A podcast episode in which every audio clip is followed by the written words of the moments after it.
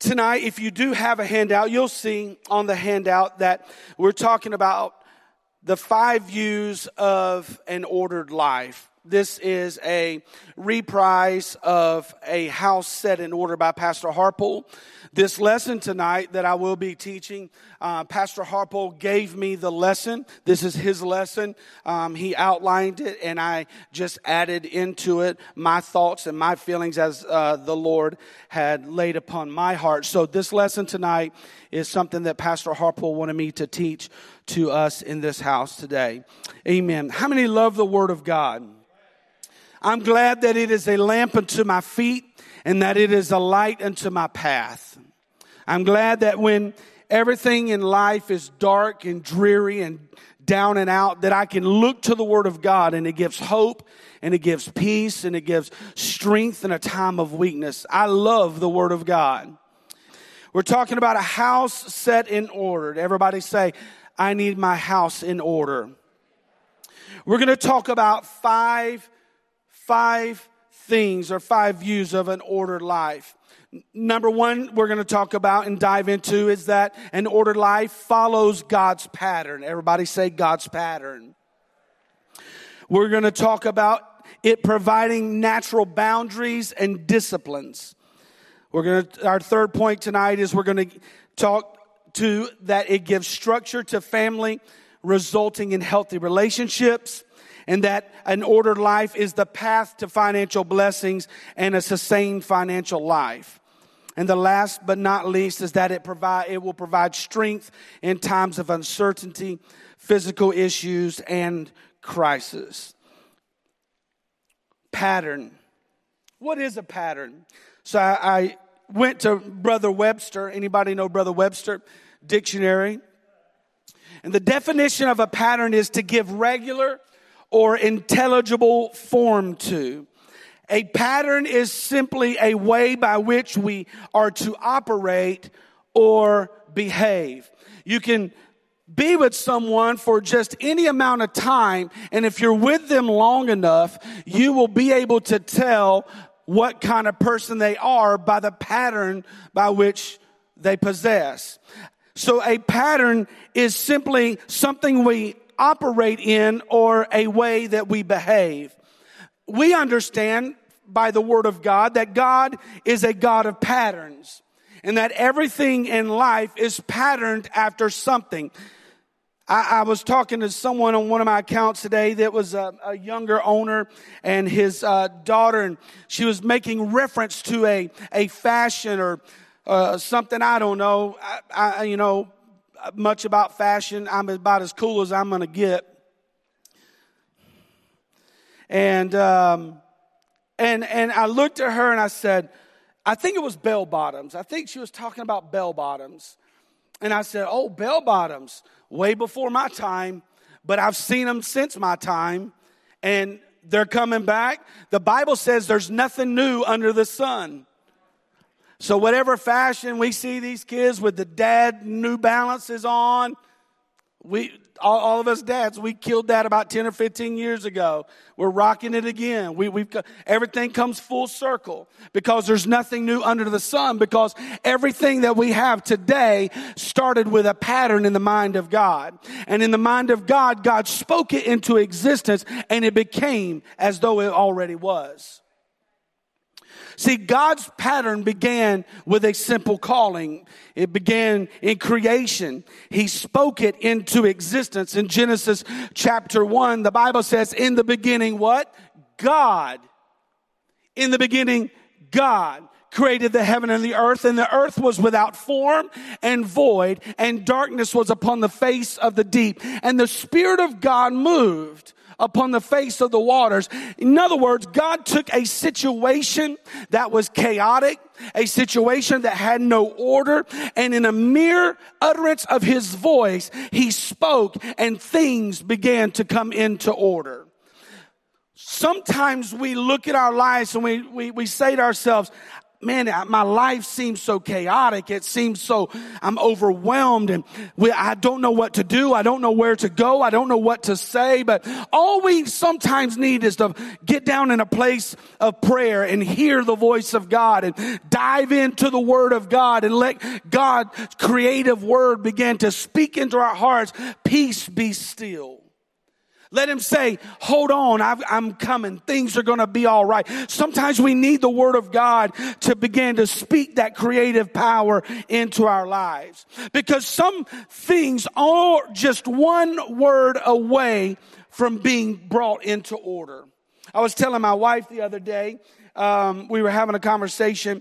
Um, it seems as many today, I'm working more than I've ever worked I, I worked 12, 13 hours a day, and I was um, voluntold for our homeschool. I'm just kidding. I love it. I was volunteered to be the head coach of our um, homeschool association's uh, girls volleyball program. So I'm over the junior high, the JV, and the varsity.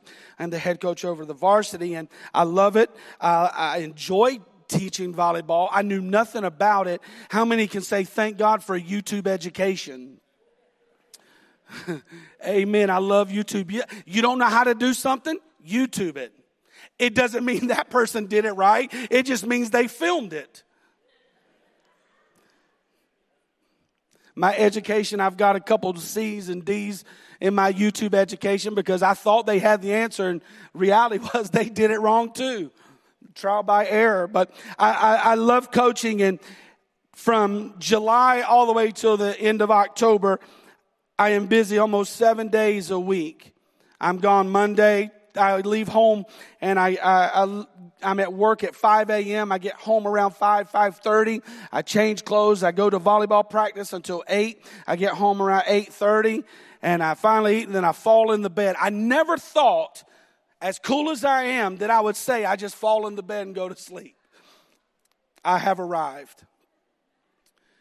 And that's Monday, Tuesday. I never missed church on Wednesday. And then Thursday, Friday, and then Saturday. It consumes me. I looked at my wife and I said, Lacey, I said, I cannot wait. I love volleyball, but I can't wait. I got three more weeks and I can't wait till it's over because my life feels just out of order. Feels like I'm so busy trying to fulfill obligations that my life is out of order. We have to be very careful that we don't get so consumed with life and other people's expectations of what we should do and what we should be that our life gets out of order. What God did in Genesis is He took chaos and He created order. The earth, the ecology, the human anatomy, and all the celestial bodies are held in that order in Genesis chapter 1. This is God's pattern for a sustained life. The earth has pattern of process that not only brings newness to it, but also brings sustainability to all creation. It's amazing to me that until Noah, it never rained. And then when it rained and the water came from the ground, the process of evaporation and condensation began and it's still happening today that what God put into place in Genesis, where He separated the heavens and the earth, and, and, and, He separated the sky from the land and the sea from the land, and all of those things that God spoke into existence are right before our very eyes on a daily basis. Because God is a God of order. When you look at the ark that Noah built, God told Noah, Noah, there's coming a flood. And because there's coming a flood, he said, Noah, I know it's never rained. I'm not going to explain it, but here are the dimensions to an ark that I want you to prepare. I want you to take this ark and I want you to build it. It has to be this wide, this tall, this deep, this many floors, has to have one door, and I want you to pitch it with slime because there is coming a flood. Imagine being Noah, never had there been a boat built. Never had it rain. The Bible says that the dew would just come up from the ground and it would water and saturate for vegetation for them to eat. But God said there's coming a flood and to get your life in order. I want to tell somebody today that Jesus is coming back. that the Lord is coming back. And don't put off today what you think you may have tomorrow. Because there's going to come a day where he's going to come back in the moment of the twinkling of an eye, and we which are alive and remain shall be called up together with him. That's why every day I have to ensure that I have a life that is in order with the word of God. God said, No, I want you to build this boat. And Noah, I could see him going, Okay, let me go on down here and get my gopher wood. Let me go down here, get some nails, and let me just begin to, to build this ark. Now, God told Noah, Noah, you just can't build an ark any way you want to. I have a pattern for you to build this ark after. He said there's a specific way that if this ark is going to work, you have to build this boat. You have to build it to the exact dimensions. And I was thinking when I was reading this, I thought, what kind of tape measure did Noah use? I thought to myself, I get a cubit is about, you know, they say five hands. You imagine him trying to lay out the ark and he's going one, two, I, I, maybe that's just me. I'm a little strange in my mind when I read sometimes. I see it in my mind's eye, but I thought, man, imagine, he said it has to be so long and so deep and so tall and make it three floors, Noah. And I want you to pattern it with one door, Noah. I want you to know because in that one door is the only way that people are going to come into safety and people are going to get out when it is safe. Can I tell you that the pattern of Noah's ark is a direct representation of our salvation today? God said, Noah, build that ark with three floors and one door. Jesus said, I am the way, the truth, and the life. That's the one door. There's three ways that we must come into the kingdom of God. We must repent we baptize in Jesus' name and fill with His Spirit. That's the three floors. There is a pattern for everything God does. People say, well, the Old Testament isn't applicable to us because that's under the law. No, we live under the dispensation of God. And God said, I am the author and the finisher. I am the first and the last. Whatever He says from Genesis to Revelation, we have to make sure that we are in order by it. Look at the tabernacle of Moses in the wilderness. They're wandering around, and God says, I want to create a place where Moses, you can come and you can have the people and they can meet me. It's a pattern, a design for the tabernacle of Moses or the tent of meeting was given to Moses by God on Mount Sinai. This was the earthly tabernacle was to prophetically point the way to God. God said, I can't show anybody my, who I am because you can't handle it. But what I will do is give you a way to get your sins rolled back. That was the Old Testament way. When they created the, the, the Old Testament tabernacle of Moses, the very first thing that the believer saw, according to the pattern, was the altar of sacrifice. This is a type and shadow of repentance because it was at the altar of sacrifice where the family member would have to bring their best to God and they would have to give it to the priest and the priest would take that sacrifice and they would kill it upon the altar of sacrifice. It was shaped in a square, but it, it, it came down to catch all of the, the life, the blood of that animal. Now, I don't want to get graphic here, but I don't know if you've, I, I, I love the city, but I grew up wearing bib overalls as a kid, no shirt, and a bowl cut. And I had ribs back then. I ran around barefooted. I was so country, our nearest neighbor was a mile and a half away. I didn't mow grass. I had an old straw broom and I swept the leaves. I, am country as country can be, not just by sound, but, but when you would go and you would take the life of an animal, it's not a, a, a clean scene. The blood would go everywhere. And what that priest would do is he would collect the blood from the altar because the altar of sacrifice was the pattern. And then he would go over to the laver of water Laver water is a representation, a type and shadow of baptism because repentance is not enough because you can say you're sorry and God will forgive you, but you have to wash off the remnants of your sin. So the priest would watch, walk over to the, the laver of water and he would wash his arms and his hands with the water, symbolizing he was washing off the sin. Then they would go into the, the, the place of worship where the candlestick was and the table of showbread and they would worship there and only the priest could go behind the veil into which they would lay the sacrifice. And if God was pleased with repentance, and the baptism, God would, His Spirit would come down and consume the sacrifice and all the blood upon the altar. It was a pattern a pattern of an ordered life that if the sins of Israel were to be rolled away for another year, they had to follow the pattern. If we're going to make it to heaven, we have to have a ordered life that is patterned after God's word.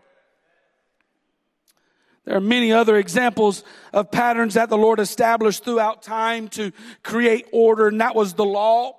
He created the pattern of a structure of a family with a husband and a wife. He created the headship that the husband be the head of the home. He created specific roles for the husband and the wife, etc. The uh, many, many different patterns throughout the word of God. And these are what God instituted for order. Everybody say order. Now the deviation of the pattern is the plot of the enemy. It's the enemy's job to create chaos in your life and in your surroundings in order to get your mind, your body, and your spirit out of order. There's nothing worse. How many times have you ever been traveling and you pull up and we got to take a, a, a, restroom break, got to get out, stretch the legs. Everybody's drink, especially when the kids were little, they drink all the drink that you gave them. They eat all the snacks within the first 20 minutes and then you got like five, are we there yet? Pull into the gas station or to the rest area only to walk up and to see that the restroom is what? Out of order. There's no worse feeling in the world than having a, a, a, a toddler or a young, a, a kid that's really young in age and they're bouncing around all over the store. And then you, what do you do? You go to the owner of the establishment and you say, my kid, my, my, my son, my daughters, they really got to use the restroom. Is there another restroom? And that owner will say, well, the public one is out of order, but because you came to me and you asked me, I've got a secret restroom that is only for the employees. They can use that. Maybe I'm the only southern redneck guy that would go ask, Hey, you got another restroom? Because I don't want to take the chance of putting my kids back in the car trying to find another place. Can I tell you that sometimes when the enemy says, hey, you're out of order going to church. You don't need church that much. That's out of order. Sometimes you just got to go to the owner of the establishment and say, the devil's telling me that things are out of order, that this isn't where I ought to go. I've come to tell somebody today that if the devil's telling you that this house is out of order, you know you're in the right place. I'm trying not to sneak a preach, but I'm excited. I'm honored to stand here before you today. So I want to know what the pattern of my life is to be so I don't get out of order. Now, in each of the five views, the enemy lives and functions in disorder. The first one we're going to talk about tonight is boundaries and disciplines. Boundaries and disciplines. We have to have boundaries and disciplines. I was talking with uh, Brother Broadstreet a couple weeks ago. We went and had lunch, and he were, we were talking about boundaries. He was giving me this book, and I'm, I'm gonna I'm reading it now, and it's about boundaries and about establishing boundaries. And he he gave an example of of um, you with your kids. If your kid's on the couch and and they say, "Hey, Dad, would you bring me a sweet tea?" Right? I have two, I have one decision, but two options. I can say to my, my child, yes, I'll bring it. then at that point, I've created the boundary that says, I'm willing to do it. But now, because I'm willing to do it, I can't complain and say, hey, next time get up and get it yourself. If I'm going to say no or yes, I have to be comfortable with the boundary that I've set and know that that's as far as I'm going to go. I thought, oh, it hit me right in the heart. I was like, oh man, that's tough. How many times have we said, yeah, I'll bring you the Cheez Its. I'll bring you the snack. Hey, man, I'm busy. I'm studying. I'm reading. I'm, I'm in the garage working. Can you next time just get your own snacks? It hit me hard because I'm like, God, forgive me.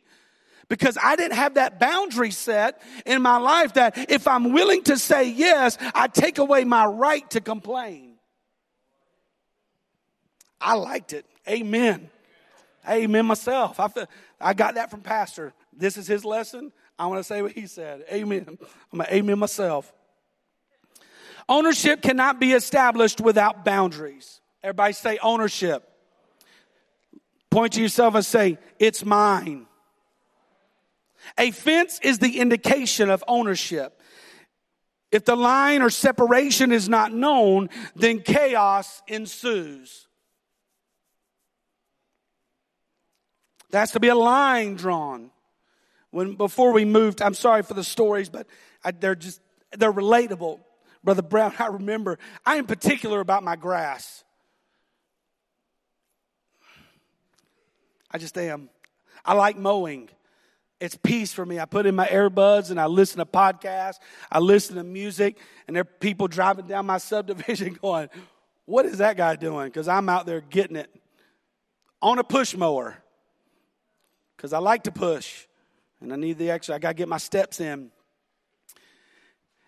And and I remember before we moved, I had a neighbor that would mow his grass lower than mine. He would almost scalp it, and I'd mow mine as high as it would go to keep it healthy and to keep it fresh. And there was a definite line drawn. You could see where the boundary line, the, the line of property was. And I'm out there, I always I didn't think about it at first until one day I came out to mow and he mowed about six feet over my property line down to the ground. And I said, Help me, Holy Ghost. I gave that lawnmower a pull and I'm walking. He comes out. I'm like, Praise the Lord. Hey, you killed all my grass on this side. Thank you. And uh, I went to him one day and I said, Hey, hey, I appreciate you mowing all the way over to my sidewalk. But you know what? I really enjoy mowing grass.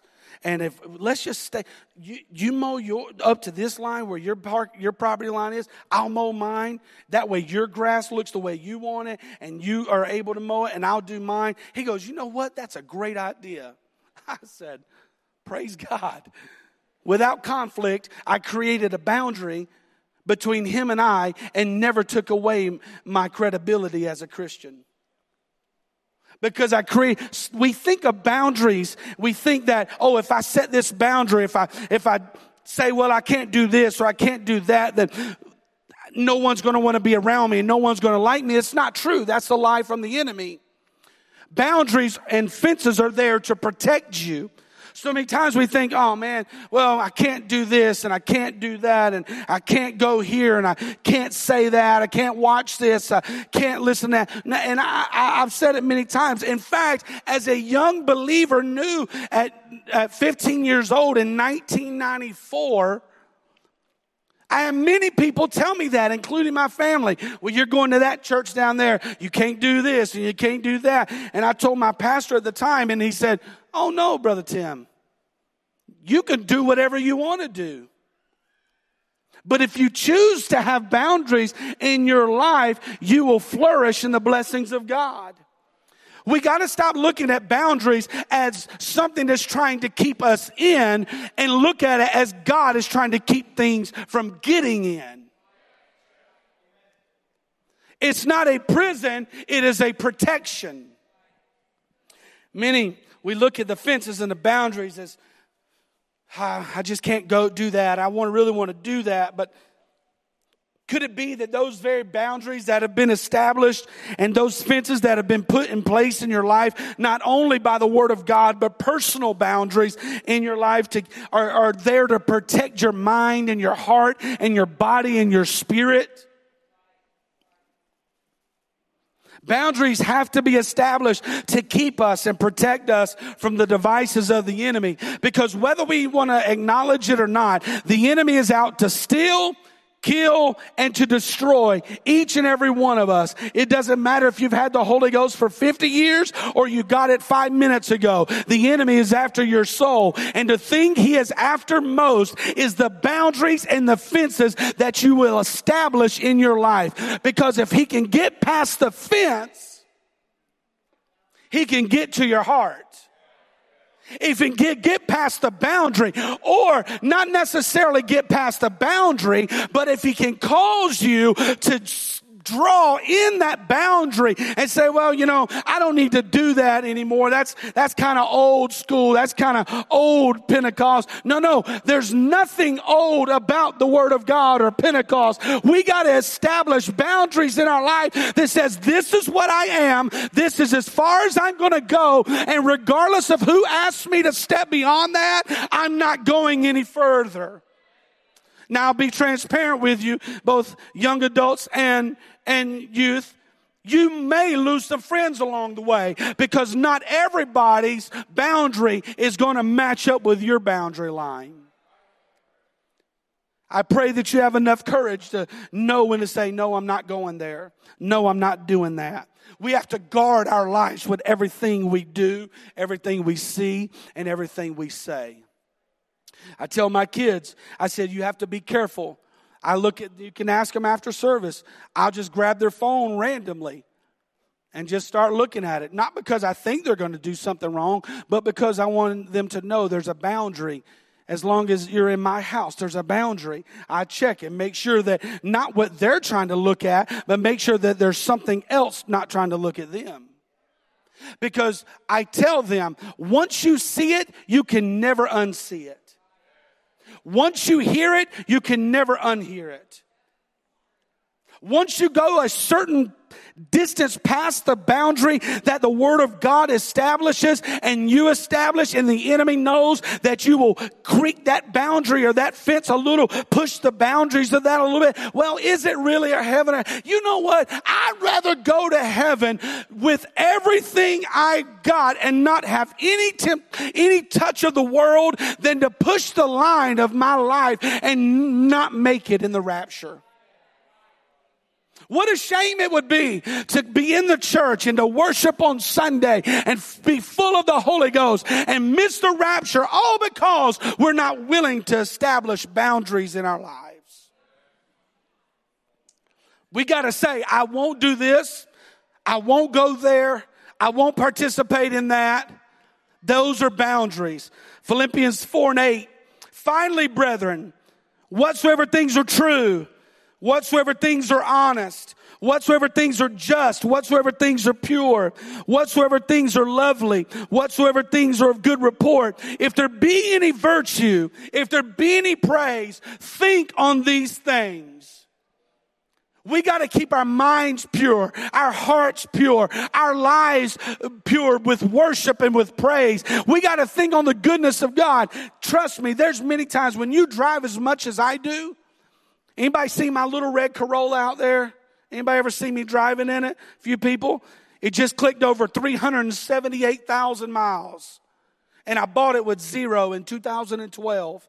I drive a lot. And as you drive a lot and you're by yourself, sometimes the enemy can talk and you can get focused on the things that aren't uplifting and aren't true and aren't honest and aren't just and aren't pure. But that's when I have to check myself and say, no, no, no, you're not allowed in this fence of my mind. You're not allowed within the confines of my mind. And I just simply start thanking God. Lord, I thank you for this car. I thank you for the health. I thank you that I can see the road as I'm driving. Trust me, I lay hands on my car. I've said it before, I'll say it real quick. I had a 1979 Dodge Ram D50. That thing was a machine. Four speed, hole in the passenger side, no headliner. One day I was driving about 50 miles an hour, Brother Shields. You know what I'm talking about, that vehicle. Four speed, that thing, eh, going 50 miles an hour, sound like I'm going 120. Getting passed by mopeds. And, but I was, had my 260 air conditioner on. For those of you that don't know, that's both windows down, almost going 60 miles an hour. And I broke down in the middle of the night coming back from a youth rally one night. And I didn't have anybody to call. I didn't know what to do. I had the hood up. At the time, I didn't have anybody showing me that kind of stuff. And I just knew if you broke down, you opened the hood. Maybe, I don't know. I popped the hood up. Yep, there's an engine. All right, close it down. Got back in it. Back in the days, you had a little carburetor. You had to pump the you had to pump the gas a little bit, get a little fuel shot into the carburetor, and it click, click, click, click, nothing. And then it would start to go and act like it had asthma and it was coughing. And I said, Lord, in the name of Jesus, right now, command it to start. And man, she went. And I went on praising and singing. I had an option at that point. I could have got mad and extended my boundary to do something that was not cohesive to my Christianity. But what good would that have done? Other than make me feel guilty and condemn me. So what I did is I started praising him. I said, Thank you, Lord. Let's this thing go. Let's go. Fourth gear, 52 miles an hour, screaming down Highway 70. But I created a boundary in my life a long time ago when I got the Holy Ghost. Nobody told me I shouldn't say those words anymore. Nobody told me, hey, don't dress that way anymore. Nobody told me don't do those things anymore. You know what told me to do that was the Holy Ghost. The Bible says it'll lead you and to guide you into all truth. Sometimes we need to stop listening to the opinions and the boundaries of somebody else and create a Holy Ghost boundary and say, Lord, what do you want for my life? Somebody say amen. If we're able to live a victorious life daily, we have to have boundaries, have to have disciplines to guard and protect our hearts. Cultures and countries exist today because of boundaries, state lines, country lines. They are there to establish a line that this is our territory. This is our land. This is what we will defend. This is what we will fight for are established by boundaries. As a person that has an ordered life, you have to establish a boundary that says this is worth fighting for. The word is worth fighting for. Now, what about disciplines, Brother Barbour? I'm glad you asked. Disciplines are routines. Now, I'm a creature of routine. I know I'll, I'll kind of give it, shed a little light into my life a little bit more. Every night before I go to bed, I iron my clothes. I lay my clothes out on the bed, mainly because I, I want to know what I'm wearing the next day. Even though I generally wear khakis and a Coca Cola polo every day, I want to make sure it's the right polo. I lay it out. I make sure it's ironed. And because I leave very early and I don't want to wake up my wife or my kids that early in the morning. And then I lay them out a specific way. I, I am OCD. I lay my clothes down a specific way. That way, when I pick them up and I take them into, I walk into the bathroom and I can lay them there where I get dressed. They are where in proper order, where I put the t-shirt on first, then I put the polo on, so forth and so on. I told you I'm a little weird. But I've created this routine that I do everything the same way almost every day. I leave my house. My boss tells me all the time. He says, Tim, I never have to worry where you are because if you're late to one of your customers, they'll call me worried about you because you are generally at their account at the same time on the same day every week because I've disciplined myself that that is the way I want to run my business. That's how I run my Coca-Cola business and establish my relationship by being disciplined in my daily routine. See, because routines build predictability. They're healthy and it creates an upward movement in education. Though If I keep, a, if I do a routine, it teaches me how to be more efficient, more faster in what I do on a daily basis, get more done in the time that I'm given. And I can be disciplined in that. Just the, let me just say this. Just the discipline of coming to church regular on Sunday is not enough discipline in our lives. It adds to the discipline of every believer, but it can't be the only discipline that we have. As Pastor says many times, if the only time we're opening up this word is on Sunday or Wednesday, then we're spiritually anemic. We've got to create disciplines every single day. It may be hard for you to get up and, and read the word early in the morning. Do it in the evening. I listen to it in my car as I drive. I, I listen to worship music as I drive. I've created disciplines that will keep my life and my spirit in order and in a vertical alignment in my relationship with God. Hebrews 10 and 25 says, not forsaking the assembling of ourselves together as the manner of some is, but exhorting one another, and so much the more as ye see the day approaching. I need church. I can't, I just don't want to have order in my life on Sunday. I don't want to have disciplines in my life on Sunday. Never have I ever said to my kids, uh, well, all right, guys, get up. I guess we got to go to church today. I've never said those words to my kids. I said, come on, guys, get up. We got, we're going, we get to go to church today. Let's go. We got to get there on time. I got to be early. I'm early. If you're 15 minutes early, you're on time. If you're on, if you're on time, you're late. That's me. That's my boundary. And, and some, some, people in your family will try to push that boundary in your life. Somebody say, Bless him, Lord. I need help right now. Having a disciplined mindset that says every time that the church doors are open, I'm going to be there. The mindset that says things, events, circumstances, ball games, are, they're all going to come up, but I made up my mind that as long as the doors of the church are open, I'm going to be disciplined and I'm going to be in the house of God. I understand careers and sometimes you miss because of jobs, but we can't get, it's too close to the last days to just miss for the sake of missing. As we see the day approaching, He's coming. And I've got to be disciplined, not just on Sunday, not just on Wednesday, but on Monday morning when the alarm clock hits. I've got to be disciplined, not in my physical routine, but in my spiritual man. I've got to be disciplined that I have a prayer life, that I have a, a life that reads the word and conveys my, my witness to those that I'm around. What good is it to come into this house uh, and to lift my hands and shout and to dance and to speak in tongues if I never are disciplined enough to tell anybody about it outside of this house. My disciplines are not just so I can be saved, but that I can help others be saved because I don't want to become a stumbling block.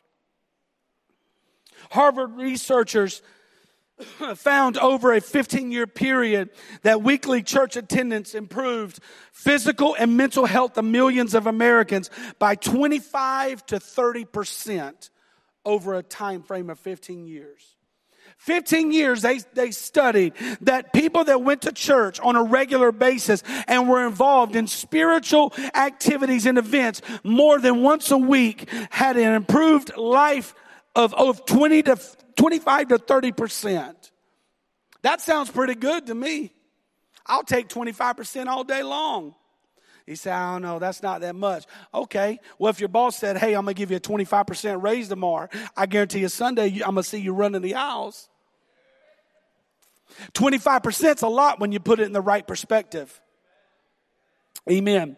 The mere function of a discipline becomes the strength of the individual. If I can do right, even in the time that wrong is present, I become stronger. If I can just do right, even when everybody else may be doing wrong, I know I can become stronger in him. Romans 7, 18 and 22 through 22 says, for I know, Paul said to the church at Rome, these are Christians, these are people that are believers. He said, for I know that in me, that is in my flesh, dwelleth no good thing. For to will is present with me, but how to perform that which is good I find not. For the good that I would, I do not, but the evil which I would not, that I do.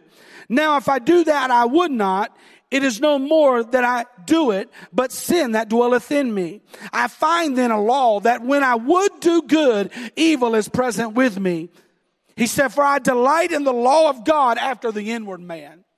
He said, I know that when I want to do good, I have to fight against the evil that is around me, my natural man. I got to fight against it. But I know that if I can do good in the midst of evil because my life is disciplined, I will delight in the law of God. My delight in the law of God comes from my daily disciplined life. An ordered life is filled with disciplines. An ordered life is filled with disciplines. It is necessary for all living things because without it, there will be confusion around us. The importance of that discipline plays crucial in every one of our lives because a life without discipline is like a ship without a radar. It's moving in a certain direction, but it really doesn't know if it's going the right way. And that discipline that we possess in our lives brings our lives into purpose, to which purpose helps create order. So if I have discipline in my life, I find my purpose. And when I find my purpose, I create order in my life. And when I have order in my life, I can fulfill my purpose because I'm living by my disciplines.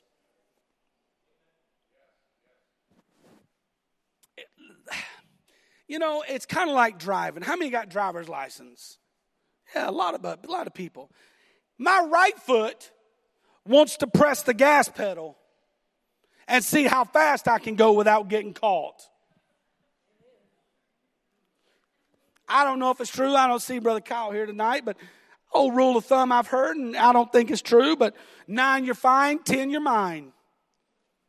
I've tried to not live by that rule, but you know, my right foot wants to press on that gas pedal. However, because a law has been established on the earth a pattern that says on a highway, your speed limit is 55.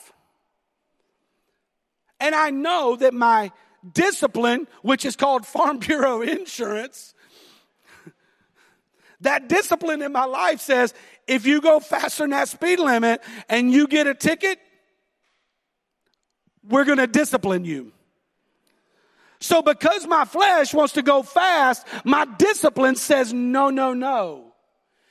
Sometimes your flesh just want to do things that are not cohesive to the Spirit of God, but that discipline that you created on Monday morning prayer or Tuesday night prayer or Wednesday night Bible study says, oh no, no, because you've created this discipline, you don't have to worry about that chaos. Now you have order.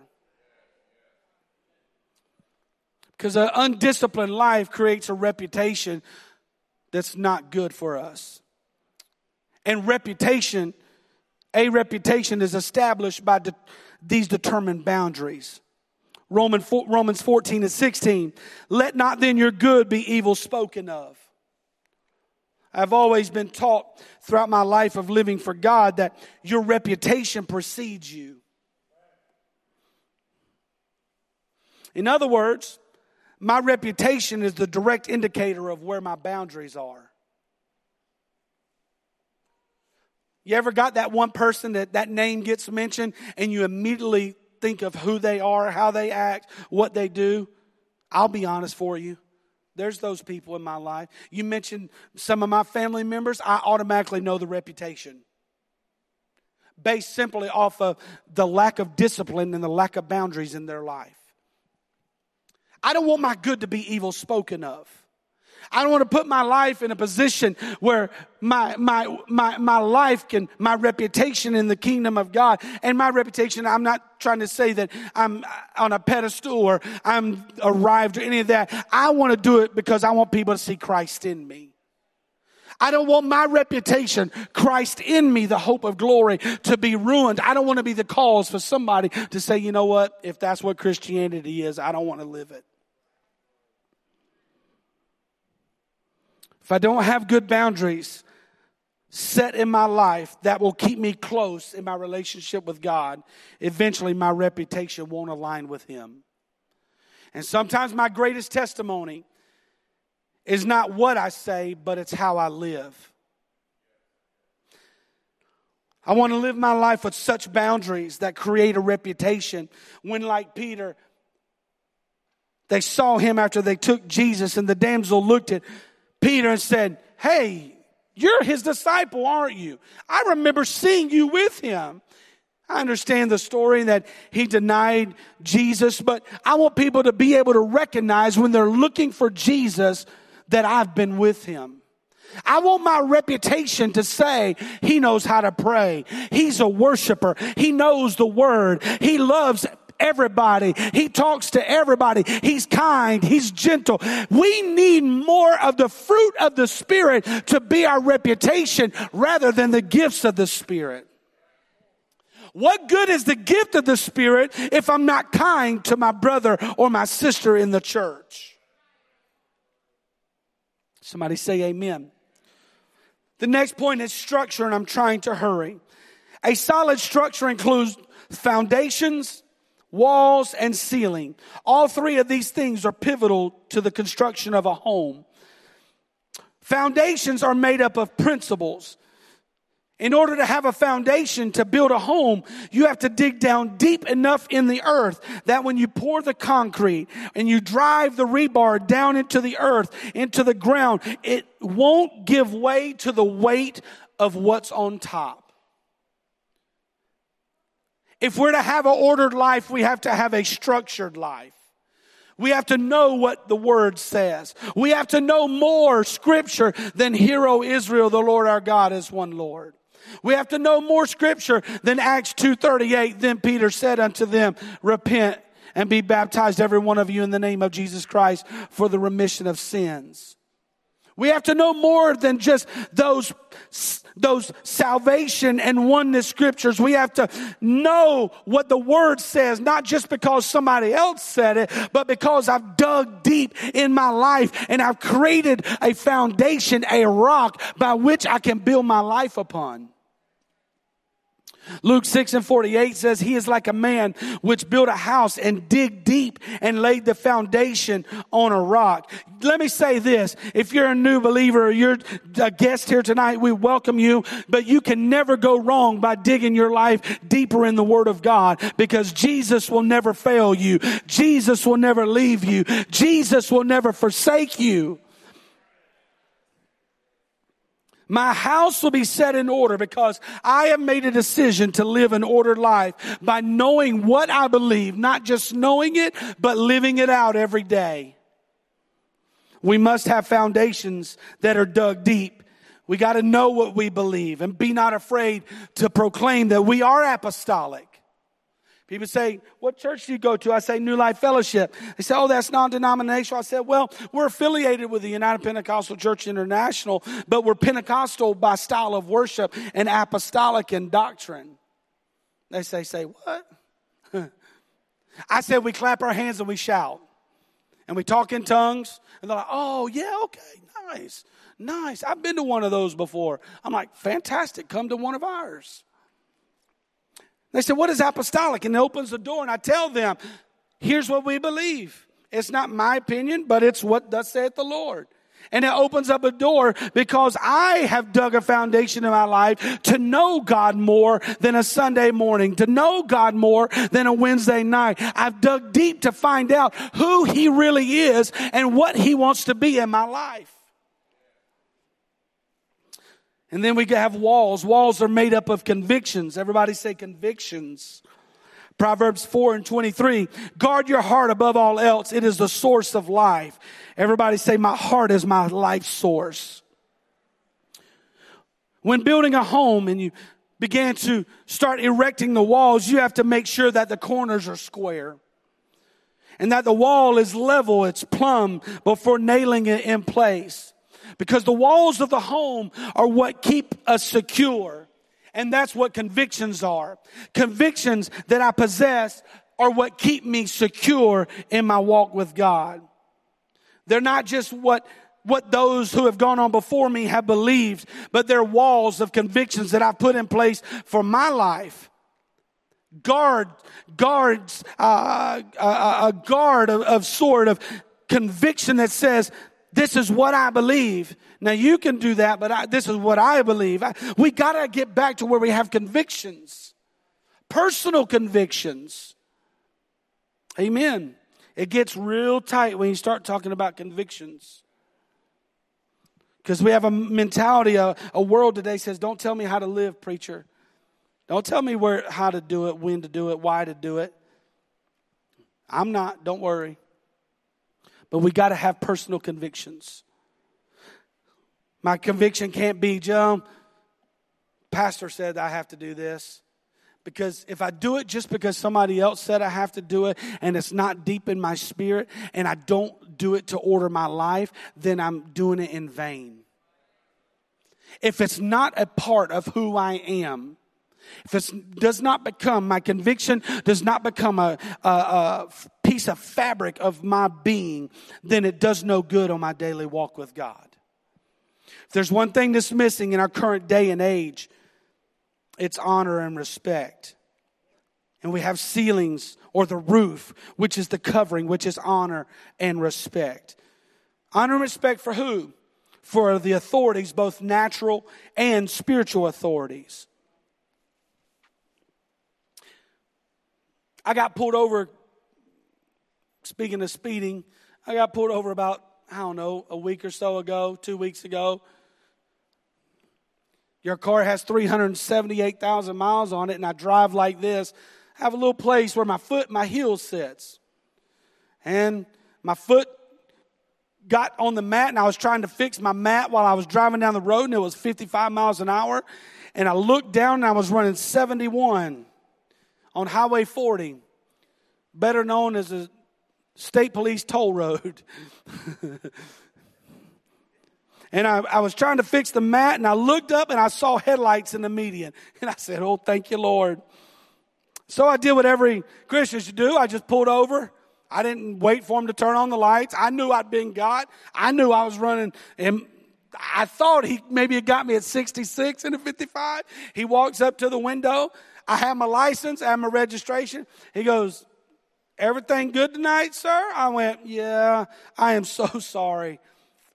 I broke the law. I did it. I, I realized I was going fast. I said, He goes, Why are we going so fast? I said, I wasn't trying to this time. As God's my witness, I said that. He went, What? I went, Never mind. I said, My, oh, my floor, my mat, I have, a lot of miles on my car and I got a spot where my rug gets stuck and I was trying to move my rug and I kept hitting the gas pedal and I realized I was going 71. I went, he goes, I said, I, when I looked up and saw you, I was going 66. He goes, eh, I clocked at 71. I said, okay, let's be, let's meet in the middle. 71 it is. and he's laughing and I'm like, I'm praying and I, I think I had Ethan in the car and I said, I'm God here it is. Here comes my uh, dri- my driving school, so I don't get any points on my license. And I said, "But Lord, Your will be done." But please let me not get out of this ticket in Jesus' name. and you know, you got the light shining in your eye. I'm like this, and I, I, I said, I, he comes back up to the car and he shines his flashlight and he looks down and the, he goes, "Move your feet a second clicks it and goes, Yep, there's a worn out spot. All right, here's your warning. He goes, Man, just slow down a little bit. I said, You got it, sir. Thank you. Thank you for all that you do and keeping our roads safe. and I said, God bless you. And I'm sorry I won't speed again on this road. And he said, Thank you. he said, Thank you. I said, Bless you. And I drove off. My heart, I checked my Apple Watch. My heart rate was coming back down. I said, Thank you, Lord. But see, we live in a society today, and I'm trying to hurry, that most people would have got mad at that authority for doing his job when I was the one that broke the law. We've lost the honor and respect not only for our law enforcement and our uh, those that are in elected positions and officials. Regardless of what they do, we are still supposed to show honor and respect. But even more so, right here in this house, we have to show honor and respect not only to each other but to the leadership that God has placed in this house. I taught my kids, maybe it's a southern thing, I think it's a Christian thing. You never call an adult by their first name. I'm old school. My kids are the same. They'll tell you, even at 19 and 17, if I call their name and I hear a huh or what, I walk to the stairway and I say, excuse me? Uh, uh, uh yes, sir. All right, thank you. Because I want them to know it doesn't matter whether you're a teenager, respect and honor is not just for our youth. It's for our adult life as well. And I've always been taught, and this is just me, speak when you're spoken to. Oh, that went over like high heel tennis shoes. And somebody walks by me and they say hello, shame on me if I don't speak to them. Well, I don't know who they are. What does it matter? They're a human being, they're a soul. Hey, how's it going? Now, I've done that at times and thought, oh my gosh, I didn't know it was going to be a 15 minute conversation out on my job. Sometimes I just go, hey, and I keep on walking. But speak when spoken to, that's honor, that's respect. We've got to learn. Hear me, young people. The ones you're in the youth group with right now, you're going to grow up with them. You're going to be adults with them. Don't create problems now with lack of honor and respect among yourselves or among the elders or the leadership of the church because eventually you're going to be the elder. You're going to be the leader. And those that are coming up behind you, you're going to say, man, I wish, I wish they had a little honor and respect. Honor and respect goes up the mountain and down the mountain. We have to have that structure, that ceiling of honor and respect in our life. Unhealthy families always, almost always seem to lack order. While we cannot make an absolute statement, it is highly unlikely and counterintuitive that a fully functional home can exist without good principles, convictions, and honors. Our relationships, not only you and I, but at home need structure. Both our marriages and our children have to have structure. Everybody say finances, and I'm hurrying. A good work ethic and the self control are critical to an ordered life. What do you mean? I mean, simply just get up and go to work every day. Be a good steward of the money that God has given you. The paycheck you're going to get in two days, or maybe you got paid today, that's not yours. That's what God has given you. He's entrusted you with that money that you will give back to the Lord, a tithe and a sacrifice of praise and an offering, and that you will pay your bills and that you'll get up the next week and go to work again. We got to have our, a good work ethic in our lives. And sometimes we think of a lottery mentality or some immediate income. Oh man, if I could just if I could just hit that big one. Let me just say this I've never bought a lottery ticket. But when I worked for Frito Lay for about six years, customers would give me like dollar scratch offs for Christmas, like $10, right? I didn't scratch them for a long time. And finally, one day I asked, I called my former pastor, said, Pastor, said, Do I scratch these? I didn't buy them, I didn't gamble them. Did I buy him? He goes, You didn't pay for him? I said, Nope. He goes, Scratch away. oh, thank you. I'm just kidding. And can I tell you, in six years and over probably a hundred dollars worth of scratch offs, I never won one dollar. I've walked in parking lots, saw him laying on the ground, thinking, "Come on, I need that." Lord, you know, God ain't going to honor a lottery mentality. He's going to honor a good work ethic and self control over the finances that God gives me. You say, well, I don't have a lot of finances. Well, be good with what you got. And when you're good with what you got, God will give you more because he can trust that you'll be good with it. Mm. The sustained financial health always, financial health always features self-control and predetermined spending and saving. We either order our money and finances or we lose our finances. You can't spend it all and save it all at the same time. when our finances get in order of our life, then we are in control of where it goes and where it doesn't go. Many people want to give to the kingdom of God, but they always say the same thing. They just don't have it to give. But the truth is that our finances are out of order. While there is some debt like medical bills or tragic unforeseen financial crisis, most debt is self-inflicted. Far more people are in debt by virtue of their desire than by physical or medical need. I had kids when I was growing up, they, I thought they were rich. Come to find out, they owed a lot of people. Everybody that presents themselves as having a lot of money or being financial stable is not always that way. They just dug themselves into a financial crisis because they don't have self control of their finances. In times of trouble, we don't know when that will come, but we do know that the sun shines on the just and the unjust. It rains on the just and the unjust. The scripture speaks of trouble in this life. Jesus said, not to boast of tomorrow, for tomorrow holds its own level of evil. The enemy the deceitful one has flooded people of God in our present time with anxiety and panic attacks, depression, oppression. He wants you to get so overwhelmed in this life that you begin to spiral into a life of chaos and that your life gets out of order. Isaiah 41 and 13 in the NIV says, For I am the Lord your God who takes hold of your right hand and says to you, Do not fear, I will help you. An ordered life will keep us from heartache and pain.